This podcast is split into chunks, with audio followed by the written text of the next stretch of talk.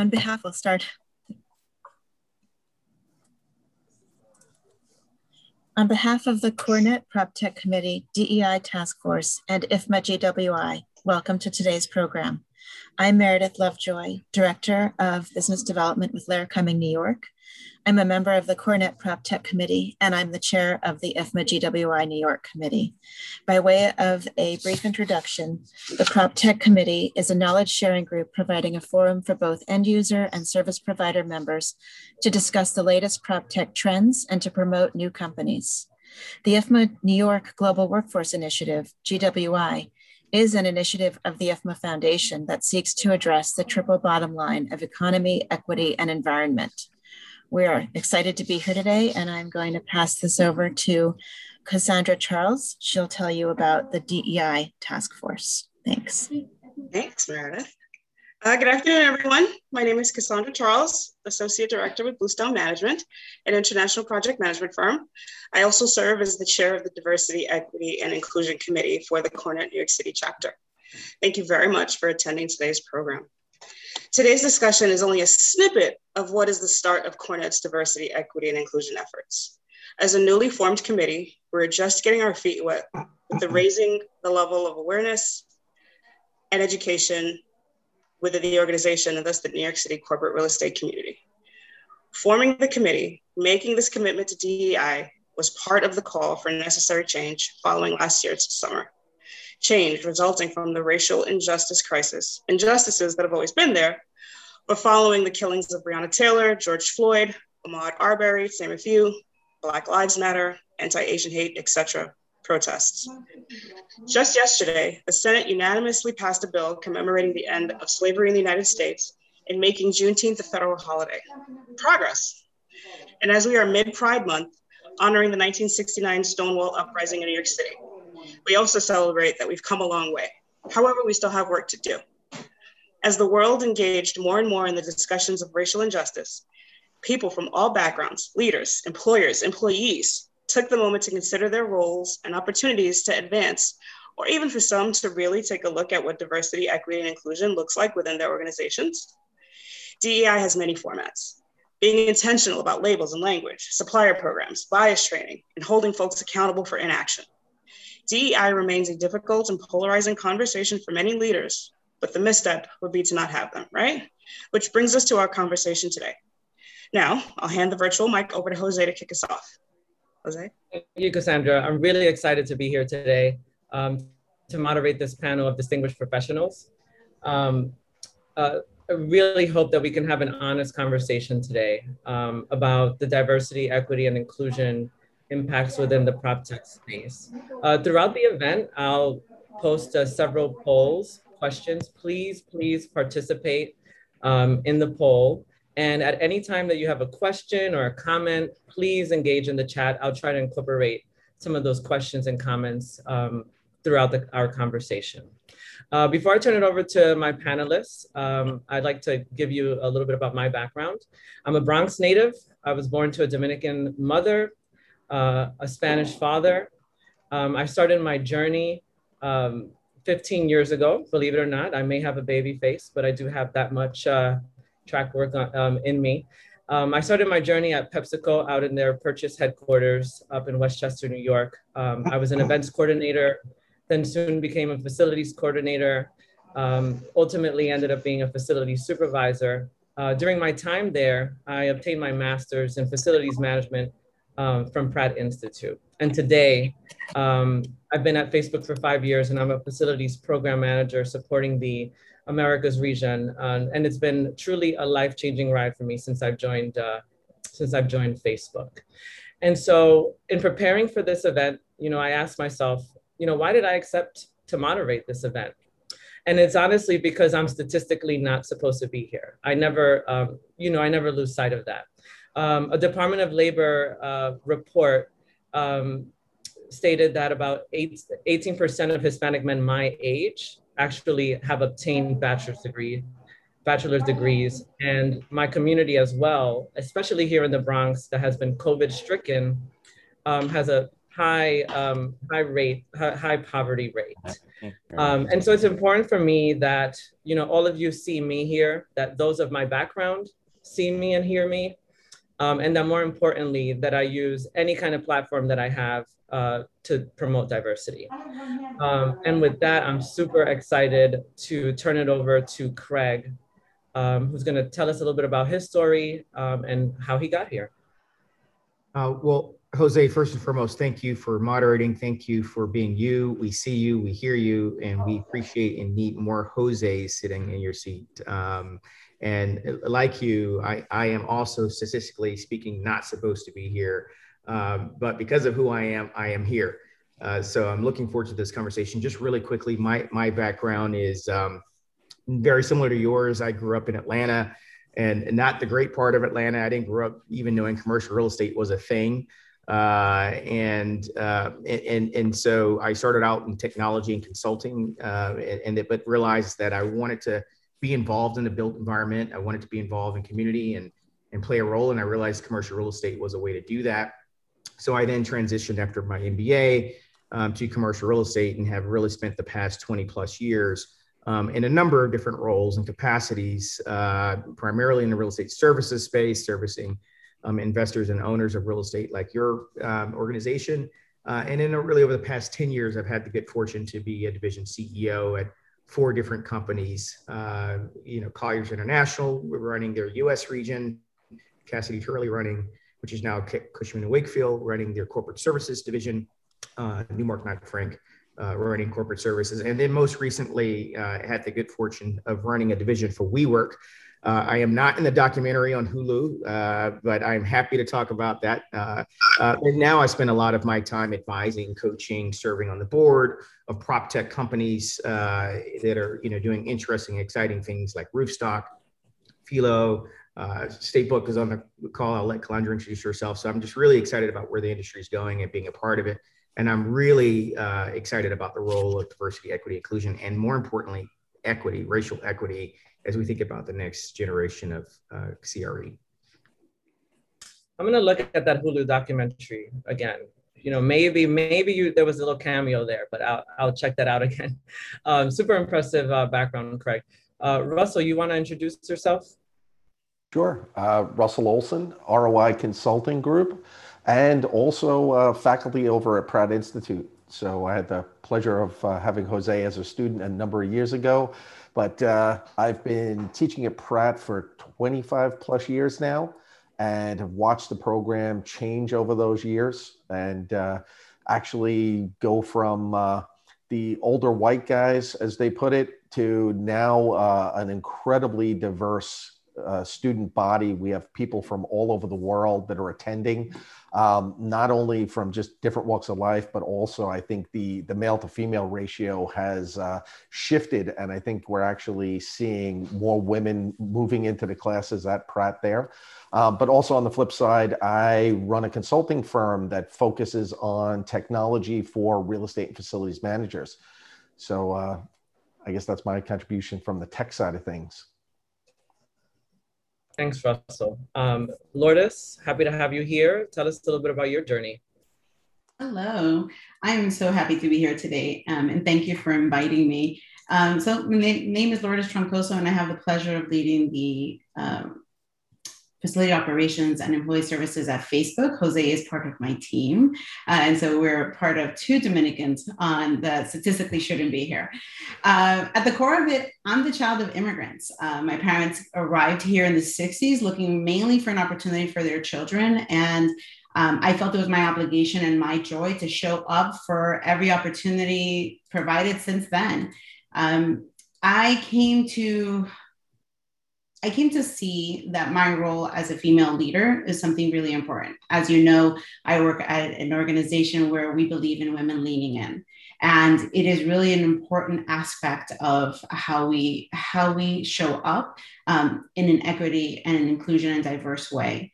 Uh, coming out of high school, my very first job was in a janitorial right outside of Rockefeller Center. So that started my life in facilities. Who knew that leaky toilets and cleaning was going to be part of my daily life? And then I went from there and and moved to New Line Cinema. Um, if you've ever seen uh, Austin Powers or uh, Freddy Krueger Elm Street movies, yep, they made those. And there I had leaders that were female when I didn't realize the difference that the VP of IT for a film industry was a woman. And that was starting to lay down the foundation of seeing women in different capacities in different firms.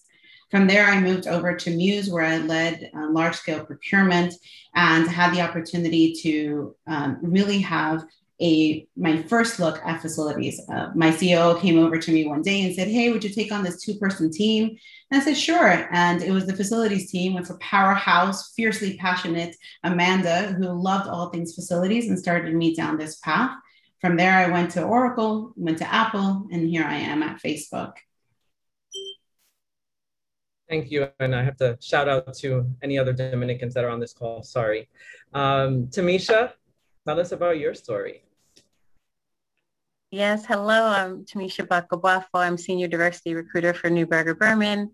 And I, it's so interesting. I've always had a passion and a, passion for people. So the fact that I fell into human capital management is no surprise.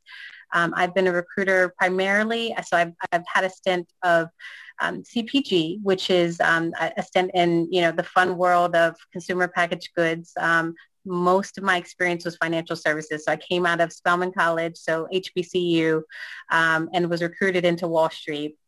The typical um, process.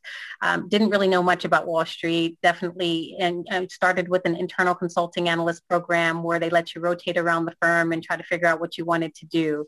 And ultimately, um, my final rotation was HR. Landed there and haven't left since. I, I got a taste of the HR water, and um, and it's been it's been a wrap. But ultimately, um, I started off on the business partner side. So um, I, I, often say that I love being on the fun side of HR versus the, the side that, you know, where people get the HR call and they're like, oh no, you know, it's HR calling. I actually wanted to be the HR call that people wanted to receive, which is recruiting. So we're the good news call. And um, ultimately, um, I've recruited for all different types of um, corporate functions and all across the spectrum. Um, but then I fell into diversity recruiting. We had a, a unique opportunity at JP Morgan um, prior to my, my Neuberger experience where um, you know, we, the team was called Advancing Black Leaders. So being that I am double diversity, obviously African American female, which is you talk about should statistically shouldn't be here and the rarity. I think that's a, a culmination and theme that's so true. Um, I'm always you have lots of imposter syndromes where you're the only one in your environment, and that has been my typical experience throughout Wall Street, being the only one. Um, so it you know, one of the things I wanted to do was to, to be a part of a cool opportunity to help change that narrative, to help move the needle with respect to equity, inclusion, and diversity. And um, so this team, we went to market saying we're advancing Black leaders. And so we, it was provocative. It was exciting. It was um, lots of different reactions from folks. Um, and we focused on the most senior. So changing the, com- essentially changing the complexion at the top of the house so that it's not just, you know, um, homogeneous, um, but we're, we're seeing an array of diversity. Um, and then after that, Neuberger called and wanted to do the same thing um, for the entire organization. And so um, I, I, accepted Neuberger's call and it, it's, um, I'm super excited to focus in intentionally on um, women as well as underrepresented and making sure that um, we get a fair share and a seat at the table. Awesome. And I'm going to give a shout out to HBCUs as well. Uh, anyone on the call for that. Um, Calandra, I'd love to hear your perspective and story. Thank you, Jose it's great to be here with this very diverse panel. So I think I, I love the fact that we're walking the talk. Um, from my perspective, I also should not technically be here, or at least I'm, am a minority as a, a, female founder in prop tech. There are only 9% of uh, founders in, in prop tech are female and we receive less than 2% of uh, venture capital. So uh, it's a it's been a definitely a journey. I span in my company Statebook, which is a location intelligence data provider to the real estate industry and economic development.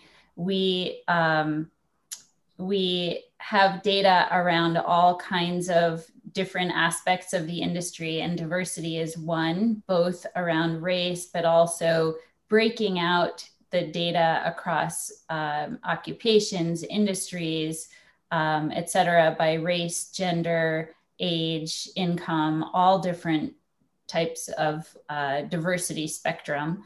And um, as a female founder in this industry, when I first started Statebook, we launched in 2014. And generally speaking, whether it was real estate or economic development um, or corporate site selection, which are all sort of our, our initial target industries, it was me and a, and a room full of men.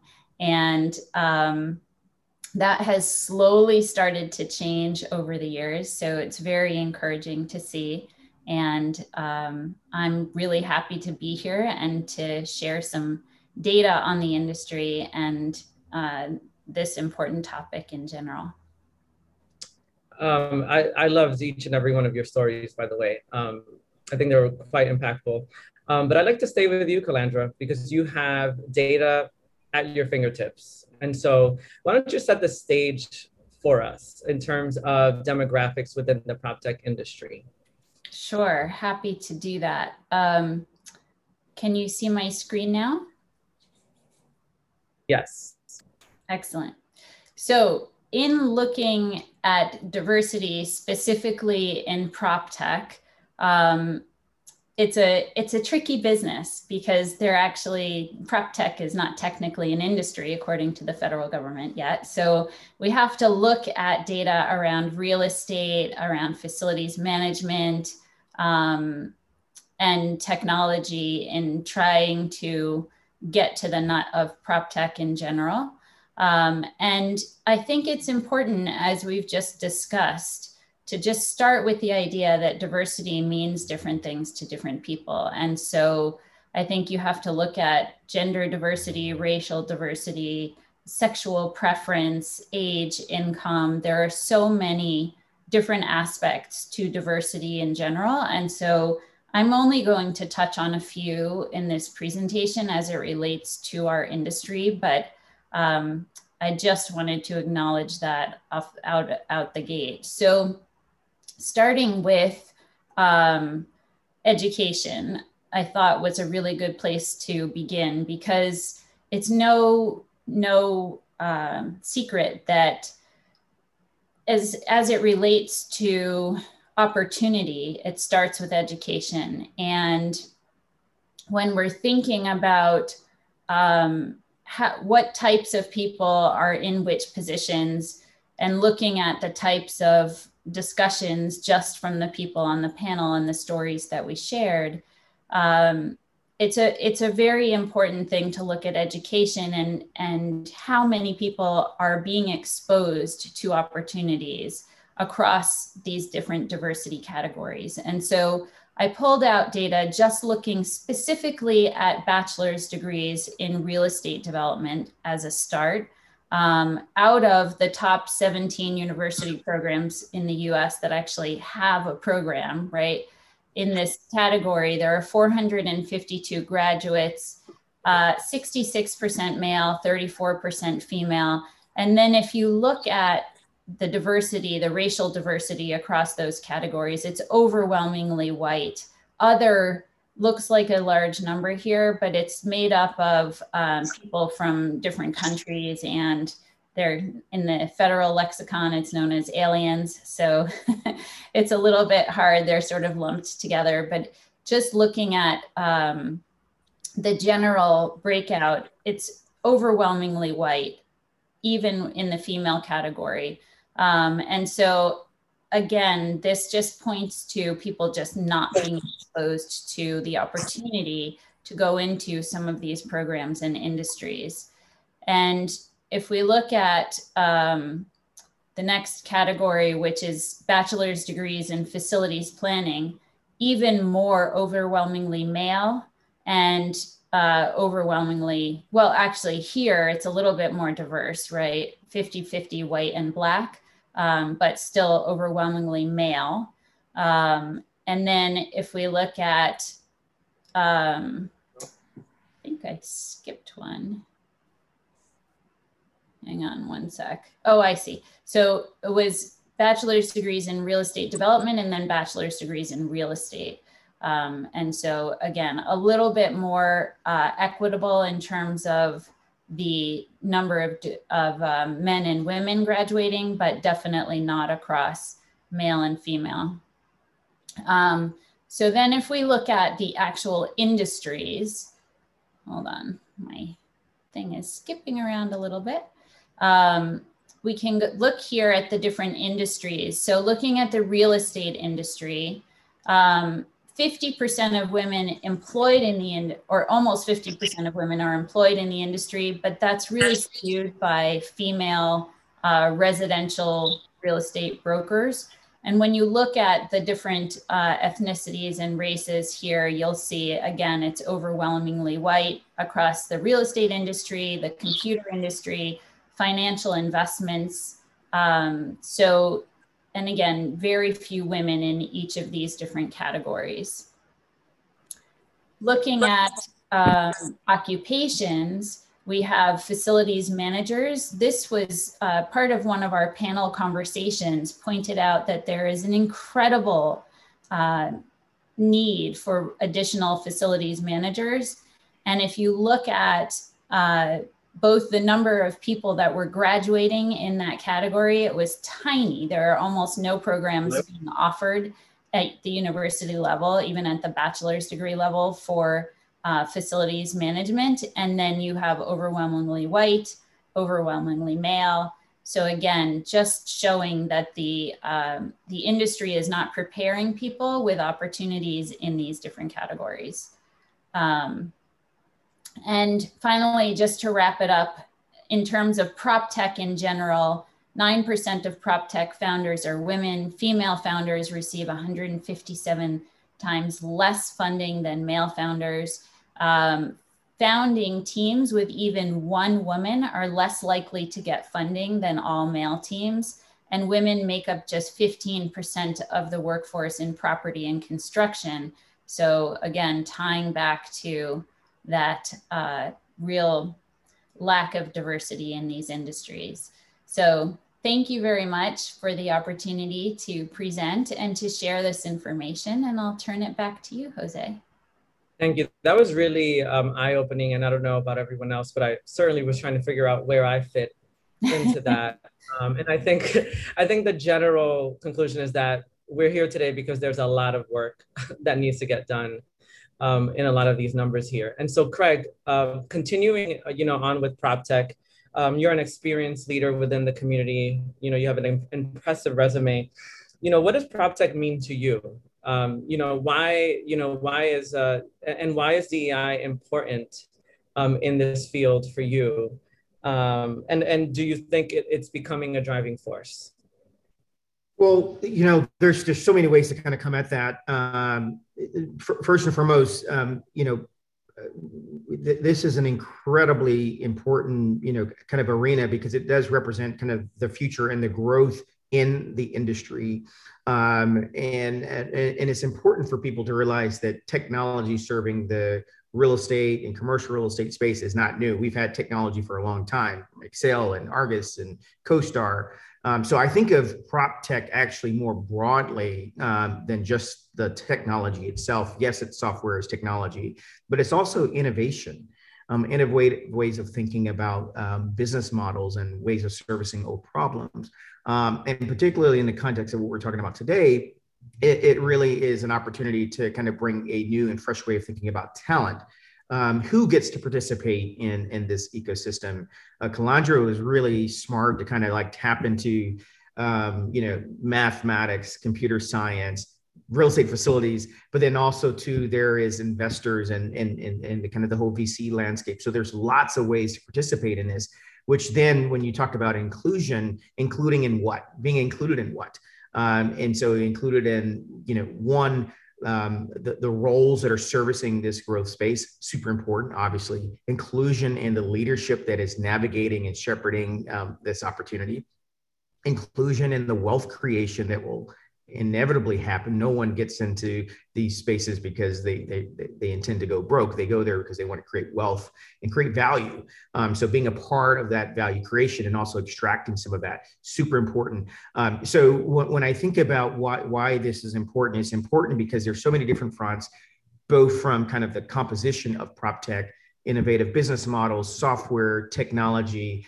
Uh, but also to the, the new seats and roles that people have to participate founders, operators, service providers, investors, um, board directors. So again, um, there's potentially a much bigger you know set of opportunities for us to now kind of go back and, and kind of push for inclusion. And then the last thing I'll just say is inclusion is a great starting point uh, because it's basically saying, hey guys, include us.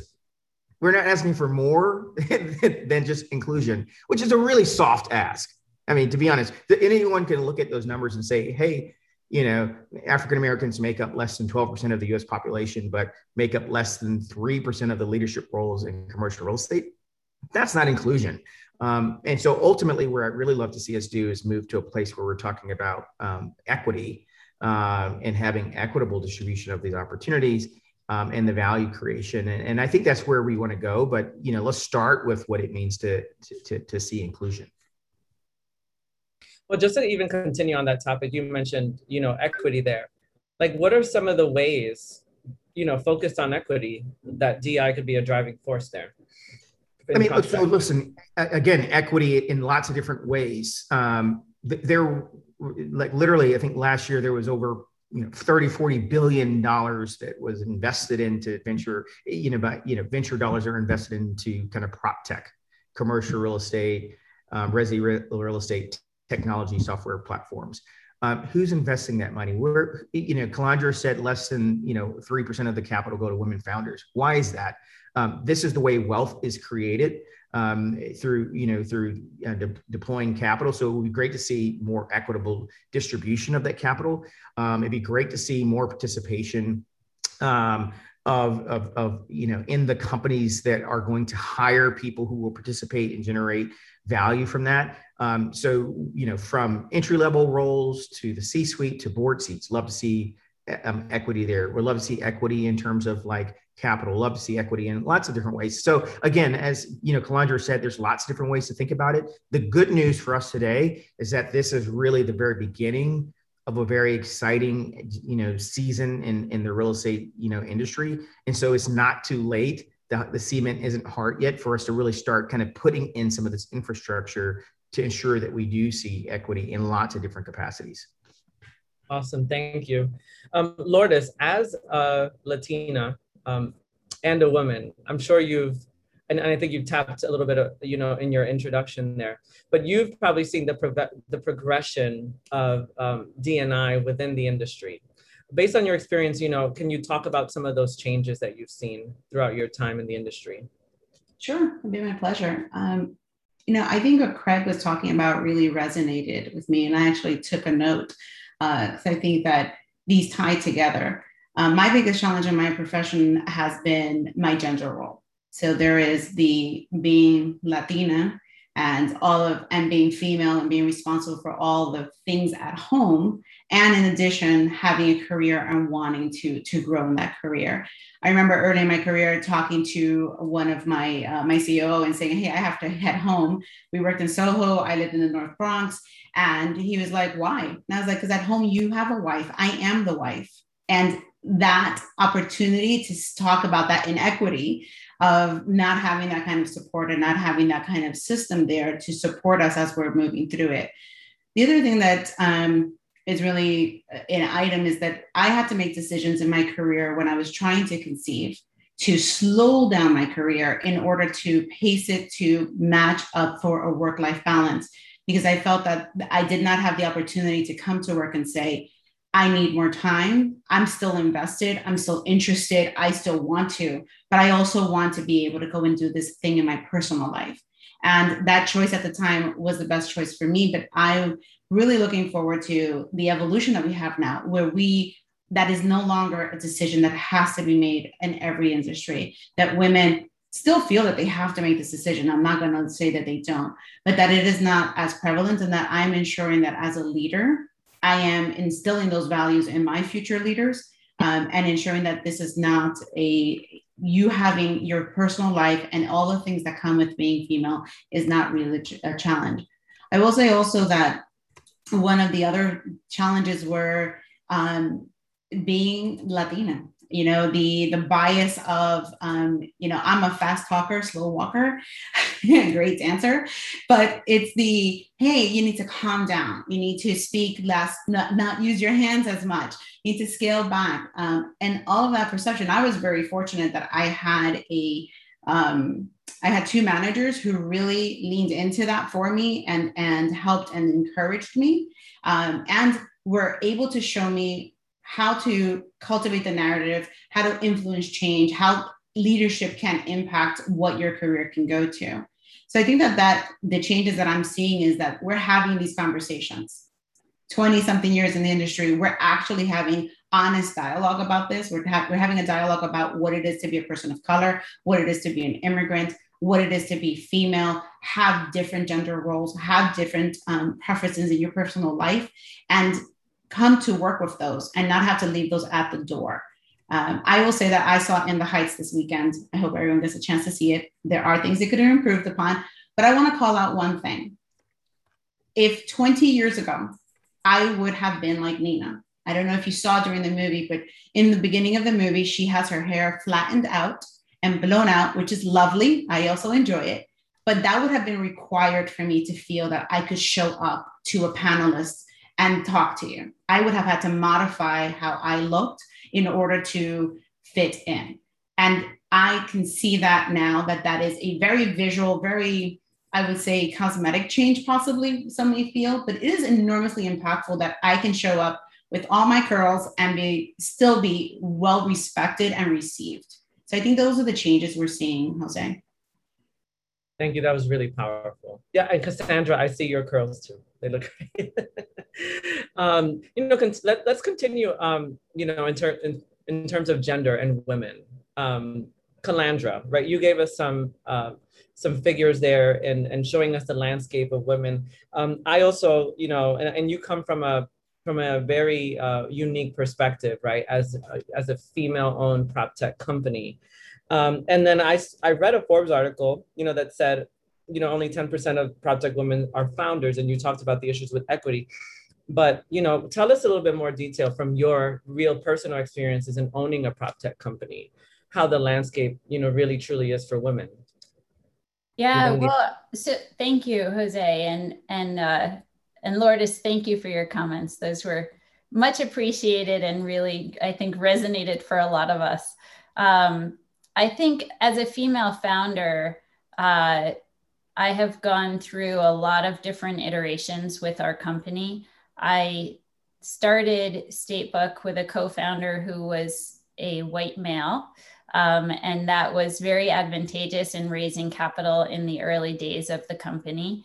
Um, we were we raised capital very easily and um, made a mistake i think in not raising more because it did come so easily with his network and and his uh, credentials in the industry and um, as a as a I, I bought him out actually in 2017 and pivoted the company to become much more of a data platform and data provider than it was initially and um, as a female founder, I was able to go out and raise capital on my own.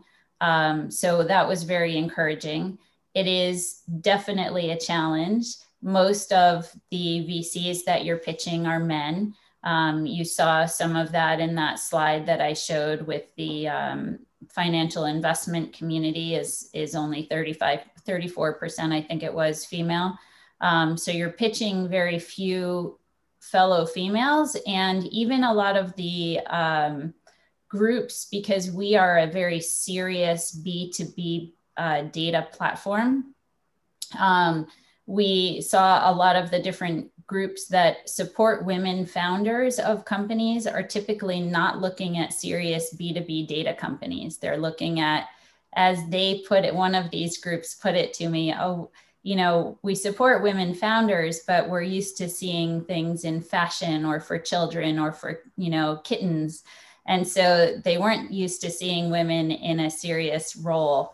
Um, not that that's not serious at all. I don't mean to uh, to belittle fashion or or things for children, but it it's a very different category of business when you're trying to raise capital in an area where very few people in general know what you're talking about when you're discussing data um, much less you know fashion and children are much more relatable to all of us rather than hard data so um, we've had a lot of challenges in terms of of being understood by our investors um, and as i mentioned earlier i think that um, in general in business people don't um, expect a woman to be leading a company like this. However, in my experience, again, we have really uh, seen some remarkable changes in the industry as time has progressed. And it's been a much more increasingly diverse room that we tend to sit in. And there are a lot of prop tech companies now that have women in senior leadership roles that are uh, promoting women from within, hiring women from without. Um, so, as a female founder, I'm very encouraged. I will say there is definitely a long way to go when it comes to race and the racial divide um, and inclusion in prop tech. Um, and generally speaking, I think it is very important for companies and investors to remember that, and this is across the spectrum, not just in prop tech, that diverse companies have been shown to actually be more profitable and likely to achieve long term growth as an entity and within their industry. And in particular, racially diverse executive teams have been shown to provide an advantage of 35% higher profits and 33% more long-term value creation um, over the least racially diverse companies. So those are some important stats I think to keep in mind. Yeah, no, definitely. And I and I I am encouraged like there's prop tech for women, there's a lot of things, but you're right, there's so much work to be done. Um, and so I would love to throw out the first poll question and I'd love to get some participation from everyone on this call. And the first question is a yes or no answer. Uh, do you feel there is a commitment to diversity at your company? Um, and then as you answer that, Tamisha, you're on deck for the next question. I think it would be interesting to even see, um, you know, what you think about the results. Um, and um, in addition, uh, you know, as an experienced recruiter, you know, tell us some of the strategies that organizations are implementing to hire more women and or candidates from diverse backgrounds. I mean, you don't have to give us your secrets, but um, it would be great to know some of those strategies. Certainly. Um, so looking at, thank you so much for sharing the results. So 82% feel that there is a commitment to diversity at their companies and 18% um, feel like that is not such the case. So that's great that um, I would say that you know, there has been a global awakening to the importance of equity, inclusion, and diversity. And, you know, um, I, I, would say for Neuberger, Neuberger was on that journey prior to the global awakening because I was hired at the firm in 2019. So they recognize for asset management, particularly, it has been an industry that um, where, you know, ethnic diversity as well as gender diversity, we could do a better job. So it's really plain, plain and simple. The leadership team was committed and you know created the seats and the space. And um, so I, I would say that some strategies. So that was one. Companies just being willing to create the the um, resources to come and dedicate and focus in specifically on moving the needle. So for any business problem, we would address it by putting a team of people around it to attack that problem, right? So equity, inclusion, and diversity is no different than putting a team of people around to focus on the challenge. And and there's multiple there's no secret sauce jose. So i would say that there's no um, there's no magic bullet. There's no one solution with um, recruitment and um, and trying to attract um, and retain diverse professionals. But what we do do is try there are lots of targeted associations as well as like um, there's seo actually has a real estate program. And i'll tell you that we've Neuberger has acquired um, a company called almanac which is our real estate arm. and we partner with an SEO that pipelines in real estate specific, real estate trained talent um, to come in and work with our investment professionals. So this is, and I will tell you that we've achieved um, ROI success and we're super excited about that partnership. There needs to be more of those things, partnerships with, um, you know, there's lots of organizations and as well as, you know, I'd say, you know, to the likes of MLT, Toigo, there's a whole bunch of different for, for asset management specifically for, because we're looking for across the spectrum. So facilities, um, you know, as well as our investment teams down to our operations team to finance. So we're looking across the board. So when we talk about exposure, lots of times it's getting our name out there and letting folks know that we're, we're, we're open for business and we're interested in you and um, and here are opportunities that could be useful could be translatable skill sets and um, and start the conversation. Let's start the conversation, have the dialogue. And I, I, like how Craig said it in the beginning. Like we have to start somewhere. So starting somewhere is exposure in the conversation. It can even be exploratory. We may not even have the role available now, but we can start to be able to have those intentional discussions and dialogues to create the opportunities and spaces. And ultimately, it could take sometimes it's a courting process. I like to call it um, it's courting like you're dating, right? So sometimes, you know, before we get to the altar and say I do, it could be six months, one, you know, one year, it could be a year and a half, but ultimately you started that process. You each, you know, we know you, you know us. And then, you know, ideally, if there's not a role immediately, it can materialize later. So it's really being intentional about that. But I'd say with the partnerships and associations and then referrals, one of the biggest things that we use in recruiting, it's um, we LinkedIn. If, if folks are not on LinkedIn, that is a big, big tool. We use it we're searching against it we're messaging and outreaching to people and we're trying to we're find people we're finding folks women that are a part of women in finance women in real estate women in property like wherever they are we're trying to find the pools where they are to introduce and expose them to opportunities that could be of, of interest. So um, i'd say if everyone needs to make sure those linkedin profiles are updated and um, and it is it's not six degrees of separations i'm a firm believer that it's more like two to three it's maybe not somebody that I know directly, but it's somebody that you know or somebody that, you know, someone in your network knows. And then so making that full circle connection is so important in recruiting. Thank you so much. And obviously, you know, some of those strategies uh, that you develop, right, are based on data. And so before we shift over to the educator side, you know, and, you know, when I shift over to Russell, he can also speak about how his company um, uses data to help out um, organizations and facilities. But um, Calandra, how has your how has your company helped organizations? Just really quickly, like what are some of the strategies that you feel they've developed based on some of the data that you your company has provided? Yeah, well, you saw the some of the stats that I put up earlier showed that the uh, number of students graduating with specific degrees is actually kept at the federal level um, from the, the Department of Education by race and gender. And so that data can be used by companies who are looking to recruit from uh, you know a more diverse pool of candidates and so we've worked with several different companies actually on uh, finding candidates for them like one company we worked with a fortune 100 company that is a manufacturing company and they recognized that um, 75% of their engineering team was retiring within the next five years at the time. And they looked at the the team that they had at the time and realized they were largely all white male. So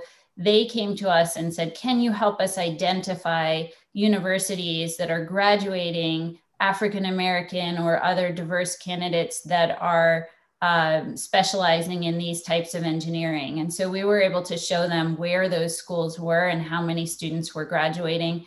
And using that kind of a data driven approach is, I think, very valuable, not just from a recruiting standpoint, but looking at the first step.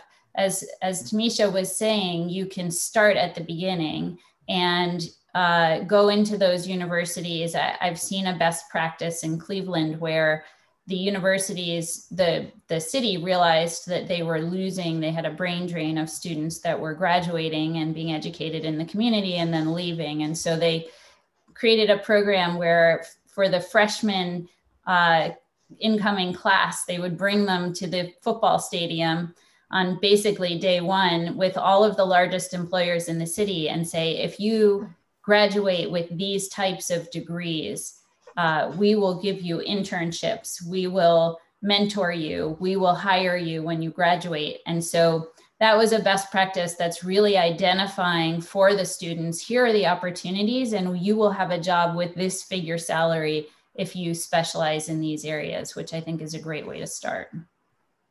Great, thank you. Um, and Russell, I think you established uh, your company back when PropTech was not even a term, and in, in essence, it's kind of what your company, um, you know, is part of the industry as well. Are you but calling me old Jose? uh, uh, as an entrepreneur and uh, an educator that you are, um, tell us a little bit about DEI. You know, is it embedded uh, within the curriculum, and if not, do you think um, it should be? Uh, you know, how is important? How important is it for um, you know your students to know you know how it could be a driving force and why it is important to promote it. Yeah i, I don't think it's embedded in the curriculum. Uh, I, I think and pratt happens to be unique. And so i mentioned before i, I teach at pratt. I actually uh, i've got my undergraduate as well as my master's degree from pratt. So i am kind of biased uh, with regards to pratt. But a couple of things is yeah, it's it's an art school in new york city and it's got a huge international student body. So in terms of diversity, I don't think you get much more diverse than than Pratt is.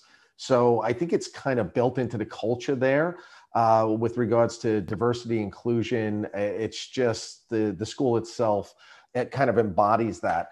Um, coming at it from from a slightly different perspective, though, is looking at it as um, you know I'm, I'm in prop tech. Uh, but I'm a vendor, so I sit on a different side of the fence than a, a lot of a lot of people on the panel. But uh, just uh, since we had one of our preliminary calls with this group, what I found amazing was um, the number of companies that we deal with that have reached out just this month, because I guess it's diversity inclusion month. So they had to do the obligatory reach out to all their vendors with uh, a questionnaire just to see, just uh, to make sure that you're um, promoting diversity, promoting inclusion. And, but yet I don't see that any other time during the year. Um, very rare does it happen, or even you know you want to talk about awareness. It's like when you're shopping for a car and it, all of a sudden it starts showing up everywhere. Well, uh, participating in a panel like this, it just made me that much more aware of things. And for instance, the other thing that caught my attention was LinkedIn. I, I think I'm the only person on LinkedIn that doesn't have a, a rainbow flag background on my logo right now. And if if I could figure out how to do it, I probably would have done it. but, but I just think it's one of those things where I, I think it's nice to acknowledge it. But I think Craig kind of really made a, a, great point at the beginning of this call is eh, I, I think that just needs to be a, a, little bit more and it has to be all year round. It's not just one month a year where you, you change your logo and send out a few flyers. It's this is the kind of thing that needs to happen all the time and I, think this is great. Just the the awareness, the education part of it is uh, so, uh, it's a great start. But I think this is also you know for all the participants on here and stuff, the type of thing that you have to take away, and just make sure that you're promoting it all the time, not just that once a year. Great. Yeah. So I heard a, a call to action there. You know, just yeah. don't wait for Pride Month, don't wait for Hispanic Heritage Month you know try to embed it throughout the year and promote it and you know you had mentioned um, vendors and i'd like to ask lourdes who probably in facilities deals with a plentitude amount of vendors um, you know how how are you um, working to ensure that there is inclusivity and equity there for those vendors. Well russell hit it on the head right? It isn't just once a year and it isn't just one project. And i think that the biggest change that we've seen mainly in the last 16 months or so, some firms started earlier, is really not focusing on just checking a box. So we're going to go out for a big spend, we're going to go out for a big construction project, and we want to just check the box. Do we have someone? Did we have a diverse vendor? Was it female owned? And then not award it. That doesn't help. That doesn't help our communities. And so now what we're doing is taking a pause and saying, hey, we need to pick the best vendor for this particular project now, the ones we didn't pick, what happened? Was it that our insurance premiums were too were too hard for them to meet? Then let's talk internally. How can we solve that?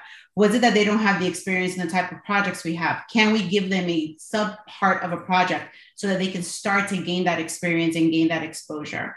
What is it their finances? Is, is there a way then that we can use our influence as a company to help small firms get the financial backing that they need? There needs to be more to that conversation than just checking the box. Are they or are they not, you know, diverse and inclusive? The other thing I'll, I'll point out that goes to how we are evolving towards the future is really designing our spaces for the future that we're looking for, not the future, not the present we have. So that means where we're designing spaces where it is a given that we're going to have an interfaith room, where we are providing restrooms that in a tech industry that is male dominated, we are still building the restrooms because I'm building a restroom for 20 years. So I'm building for that population that's coming, and I'm ensuring that women also have a place there. That we're building rooms for mothers so that mothers can return to work and, and can feel supported in having their dual parts of their lives. I think that there's a lot of positive movement, but there's a there is a road ahead where we still have a lot to grow and how to figure out how to support our communities and our vendors um, to really be diverse and equitable and included. Thank you. And, uh, you know, we're getting towards the end here. And so I want, you know, just to let the audience know, I put it in the chat, but please feel free to add any questions in here.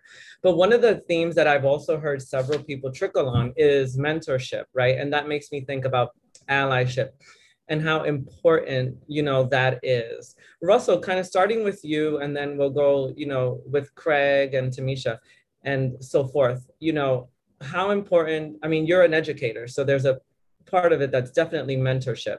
You know, how important is that even within your company? Um, and then Craig, of course, you know, you you tap into what you think, how important you think mentorship and allyship is. I, th- I think the mentorship is critical. Um, within my company, we're not huge, so uh, in terms of just having something structured there, it's really very, very informal. But on the flip side, with regards to Pratt, yeah, I've I've worked towards mentoring a number of students over the years, whether it's just career advice, um, any kind of guidance. i have always made myself available, even if it's just a question. I have some students reach out to me that I, I haven't seen or heard from in 20 years, and all of a sudden it's, hey, uh, you know, can, can, I bend your ear for a minute? So I always try to do something like that. But I think I think it is critical. I know at Pratt they actually we've had a couple of students try to set up a more formal mentorship program. Um, so that is still kind of working its way out, uh, but it's they actually had something where they were trying to put uh, a little more structure around it so that there would be uh, a conduit for the students to actually start to interact with professionals who could give them a little bit of time and guidance and you know, uh, help help steer them in the right direction or just answer questions. Um, I think that's the biggest thing, and I think Lourdes is right. You know, somebody she actually was fortunate enough to have somebody take them, uh, take her under their wing, and provide a little bit of guidance and insight and stuff, and it really goes a long way. So I always try to make sure, you know, I, I had some troubles when I was uh, coming up through the ranks, and always try to share that information when I'm talking to the students. Hopefully, prevent them from having those problems, but also you know, help them just uh, get along and point them in the right direction. And I'll, yeah, and I'll be honest, Russell, you've uh, mentored me throughout the years, and so I'm thankful for that. I just had to point that out. Uh, Craig? I was going to say, Jose, we, we began this call by, you know, opining on just how unlikely it is that we would be here. And I, and I sus- suspect that the only reason we are is not because we're just brilliant and amazing and awesome, because if that were the case, there'd be more brilliant, amazing people who are out there here. It's because someone was either a mentor, a sponsor, or an ally, those three roles. Um, and I think about kind of the flywheel. You got to get in the game, you got to stay in the game, you got to win the game. And then hopefully, if you're good enough, that maybe you can change it. Um, and to get in the game, you need sponsors. You need someone who's going to like, you know, say, hey, Jose should be in this role. Jose would be great. You guys don't know Jose, but let me tell you about Jose. Um, to, to stay in the game, you need mentors. Say, Lourdes, let me help you navigate the situation. Let me help you work through this. Um, there are going to be some haters. There are going to be some microaggressions. Let me help you work through this. Um, you know, to win the game, um, you, you're you're going to need some some you know some people who are allied and and there to help you you know do that and and ultimately if you get enough capital then you should pay, pay it forward and then change the game yourself right and so that's the flywheel that if we're doing this right um, we can slowly you know make a difference and uh, and and yes we need allies there are just not enough of us to do the work and oh by the way my nine to five is not changing the world i want to show up and be an employee and not be, you know, nine to five an activist. So we need a lot of people to play their role, and they may not look like us. Great, thank you. And we do have a few um, a few questions here, um, and maybe this is a good one for you, Tamisha. Um, any thoughts on companies that are starting to pay um, employee resource group leaders for their contributions? I'm actually part of an employee resource group, and actually it's actually a lot of work, um, but I do it because I love and the passion for diversity. I don't do it for monetary but that, that's an interesting question. It really is. Um, I would say um, I do agree, Jen, that um, companies should start think about thinking about paying, um, you know, ERG leaders because it is it's like a second job um, for sure. So you have your full-time job, which you can't let that slip. And then you're trying to move the needle. And there's a lot required of you from senior leadership as well, too, because senior leadership is looking for you for the inputs, for the intel, for the advice on how they move the needle for the respective ERG. So um, we haven't talked about um, uh, you know that currently in terms of compensation, but I do think there should be it should be included in merit bonuses in terms of going over and above and achieving um, right your contribution to the firm. So there should be definitely that should be something that should be able to be put on a year in review and seen as a you know a meaningful um, a meaningful contribution to be compensated for. So more to come on that. We that's one of the we need to do more work in that category for sure.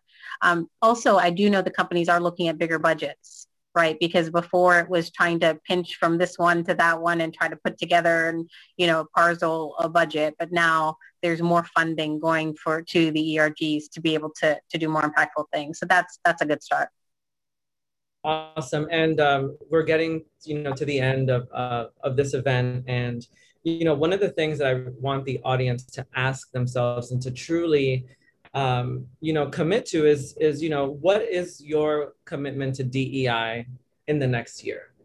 Um, you know, whether, you know, and I think you have a good roadmap here based on the panelists that you've heard today of, you know, commitments that you can make. So I want to thank uh, CoreNet, IFMA, our panelists for joining us today and especially the audience for engaging in this conversation um, and, and listening. And I truly hope you were able to take away some good points and of commitment um, to promote diversity, equity, um, and inclusion. So with that, thank you everyone. Appreciate everyone uh, joining. Thank, thank you. you. Thank you. Jose. Thank you. Thank you. Thank you all. Thanks, Jose.